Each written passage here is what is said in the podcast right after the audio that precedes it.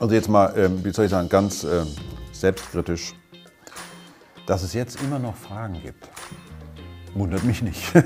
Nach so vielen Videos gibt es immer noch Fragen. Und was für welche? Vielen Dank dafür. Gucken wir mal.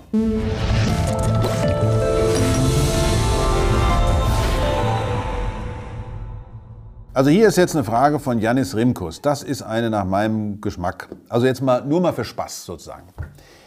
Könnte man in einen Quantencomputer die bisher bekannten physikalischen Gesetze einprogrammieren und den, also den Computer, dann eine Welt generieren lassen, Stichwort Urknall etc., und vorspulen, um zu gucken, was kommt und was ist. Ja, Janis, das ist jetzt eine Freude, diese Frage auseinanderzunehmen, weil das ist einfach ein Gedankenexperiment. Ja, Mensch, vielleicht ist ja sogar das gesamte Universum nicht selber so ein Computer. Also erstmal, wir könnten nicht so ein Ding bauen, weil man bräuchte dann mehr Energie. Wenn man ein Universum schaffen will, braucht man mehr Energie, als das Universum selber zur Verfügung stellt. Aber ganz egal. Könnte man in so einem Computer die bisherigen physikalischen Gesetze einprogrammieren? Jetzt ist das ja, also ich will jetzt auf die Schwierigkeiten der Programmierung gar nicht eingehen, aber die Gesetze alleine nutzen gar nichts. Man muss ja wissen, ja, unter welchen Bedingungen diese Gesetze jetzt nun tatsächlich eben das Geschehen regeln sollen. Also Bedingungen sind Anfangsbedingungen, also was war davor, und die Randbedingungen, also praktisch die Grenzbedingungen, innerhalb der dann ein Geschehen sich vollzieht. Wie war das am Anfang? Kennen Sie die Randbedingungen und Anfangsbedingungen des Universums? Ich kenne sie nicht. Und der Computer kann sie auch nicht kennen.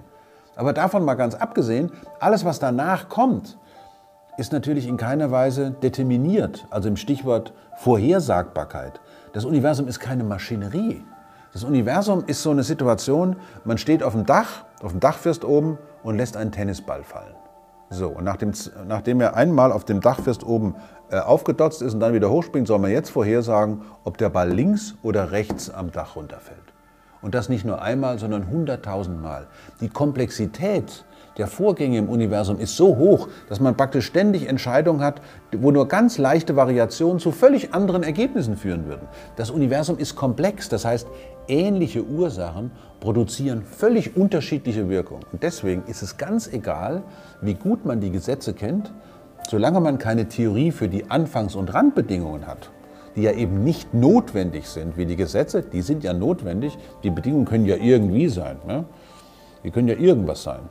Solange man keine Theorie hat über diese Bedingungen, lässt sich auch in einem Computer die Welt nicht vorausberechnen. Auf keinen Fall. Aber insgesamt ist es natürlich schon so, dass, man, dass einem damit klar wird, dass egal was in der Zukunft passieren wird, es ist auf jeden Fall nicht ohne weiteres vorhersagbar. Die Zukunft ist offen. Da kann viel passieren. Die Vergangenheit, die ist vorbei. Tempi passati, die ist geschlossen. Da können wir nichts mehr dran ändern. Aber das, was vor uns liegt, das ist eben nicht berechenbar, weil kleine Veränderungen in der Gegenwart können zu völlig anderen Zukünften führen. Und das ist auf der einen Seite für viele ein bisschen ja, erschreckend und für andere einfach, die neugierig sind, ist es herausfordernd, um nicht zu sagen, das treibt unseren Optimismus an, dass immer noch was geht, was ganz Neues. Hier, ja, oh ja, Manu Z schreibt da was. Eieieiei, Manu, das müssen wir, das wird ein bisschen länger dauern jetzt. Tut mir leid, aber die Frage ist groß, die Antwort versucht der Größe der Frage äh, zu entsprechen. Es geht um die Quantenmechanik. Manu Z schreibt, mir ist es in den letzten Monaten ein paar Mal untergekommen, dass es einen Zusammenhang bestehen könnte zwischen quantenphysikalischen Prozessen und zum Beispiel womöglich doch nicht zufälligen Zufällen. Eine Sache, die mir da zu Ohren kam, war, dass es wohl Quarks oder ähnliches gibt, die immer nur zusammen ihre Spinnrichtung oder ähnliches wechseln können. Unabhängig davon, wo sie sich im Raum aufhalten und das könne auch weit entfernt voneinander sein.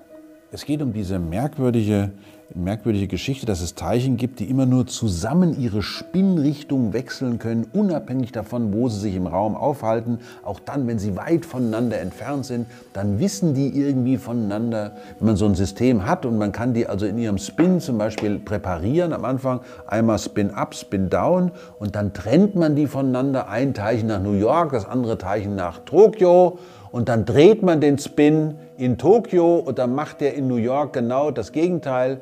Ja, was ist denn das für eine Wechselwirkung? Geisterhaft. Der in Tokio, der hat doch mit dem in New York gar nichts zu tun. Das geht ja da mit Überlichtgeschwindigkeit. Gibt es da doch noch einen ganz anderen Raum? Es geht in der Frage tatsächlich auch letzten Endes um sowas wie spirituelle Konsequenzen der Quantenmechanik.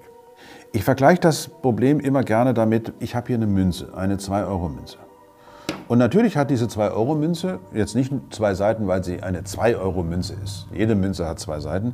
Aber wenn ich also die Eigenschaften der Vorder- und der Rückseite dieser Münze kenne, so wie ich die Eigenschaften von dem System kenne mit den beiden Spins, dann brauche ich nur die eine Seite zu sehen und weiß automatisch, wie die Rückseite aussieht. Das ist jetzt noch keine Geisterwechselwirkung. Also ähm, das heißt, da diese beiden Seiten miteinander verbunden sind, weiß ich automatisch, wenn ich hier den Adler sehe, dass auf der anderen Seite die 2 sein wird. Und hier ist es ja bei dem System ganz genauso. Ich, es ist ja präpariert. Und jetzt könnte man ja sagen, ja, nehmen wir den Präparator oder die Präparatorin weg dann sind es die Regeln der Quantenmechanik, die mir sagen, dass ein System, das aus zwei Teilchen besteht, die eine bestimmte Eigenschaft haben, nämlich einen halbzahligen Spin, entweder Spin-up oder Spin-down haben, dass diese Teilchen immer nur in dieser Paarung existieren können, in dieser oder in dieser. Also die Spins müssen antiparallel sein, immer. Das ist eine Regel, das ist sozusagen die Kenntnis, die ich aus der Quantenmechanik heraus entnehme.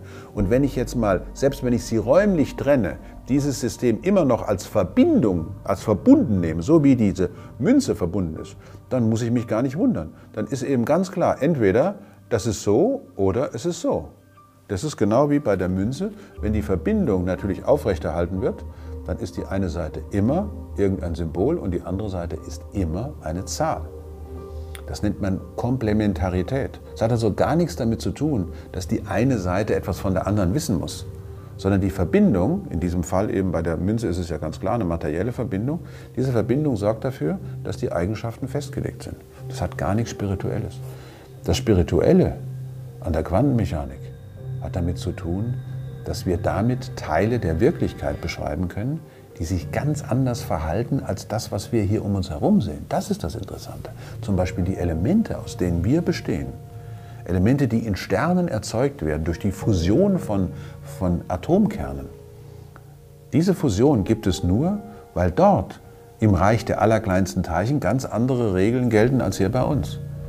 Die Fusion ist überhaupt nur möglich, weil es solche quantenmechanischen Zusatzbedingungen gibt. Denn Normalerweise würden sich gleichnamige Ladungen abstoßen. Also in der Welt von uns stoßen sich gleichnamige Ladungen ab.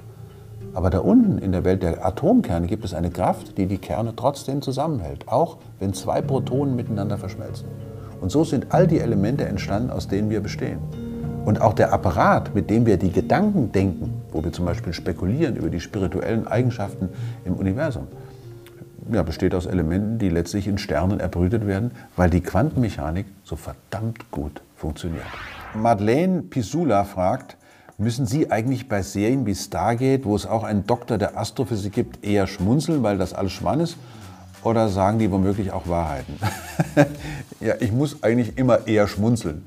Ich will mal so sagen, mit mir in einen Science-Fiction-Film zu gehen, ist nicht unbedingt eine Freude, weil dann kommt eher schon der Physiker durch. Und dann, ach komm, bitte, das kann doch nicht wahr sein. Aber auf der anderen Seite gibt es eben auch in solchen Geschichten ja ganz interessante Phänomene. Ich habe mich immer darüber ausgelassen, äh, warum die Klingonen so aussehen, wie sie aussehen. Das könnt ihr hier sehen. Und es gibt auch immer wieder so Hinweise, ähm, die ja schon ganz interessant sind, dass jemand die Naturgesetze, die wir jetzt kennen, eben in so einer Science-Fiction-Geschichte wunderbar verwendet. Und da muss man leider Gottes oft gar nicht mehr schmunzeln, sondern da sieht man erstmal, was wir mit der Technologie möglicherweise in Zukunft noch alles anrichten werden. Und manchmal ist es dann auch wirklich besser, einen richtigen Doktor der Astrophysik dabei zu haben, der dafür sorgt, dass die Dinge, die da gezeigt werden, auch richtig sind und nicht so nur erdacht. Ich danke euch sehr für die tollen Fragen und wenn mal wieder Fragen auftauchen, her damit. Ich würde mich freuen.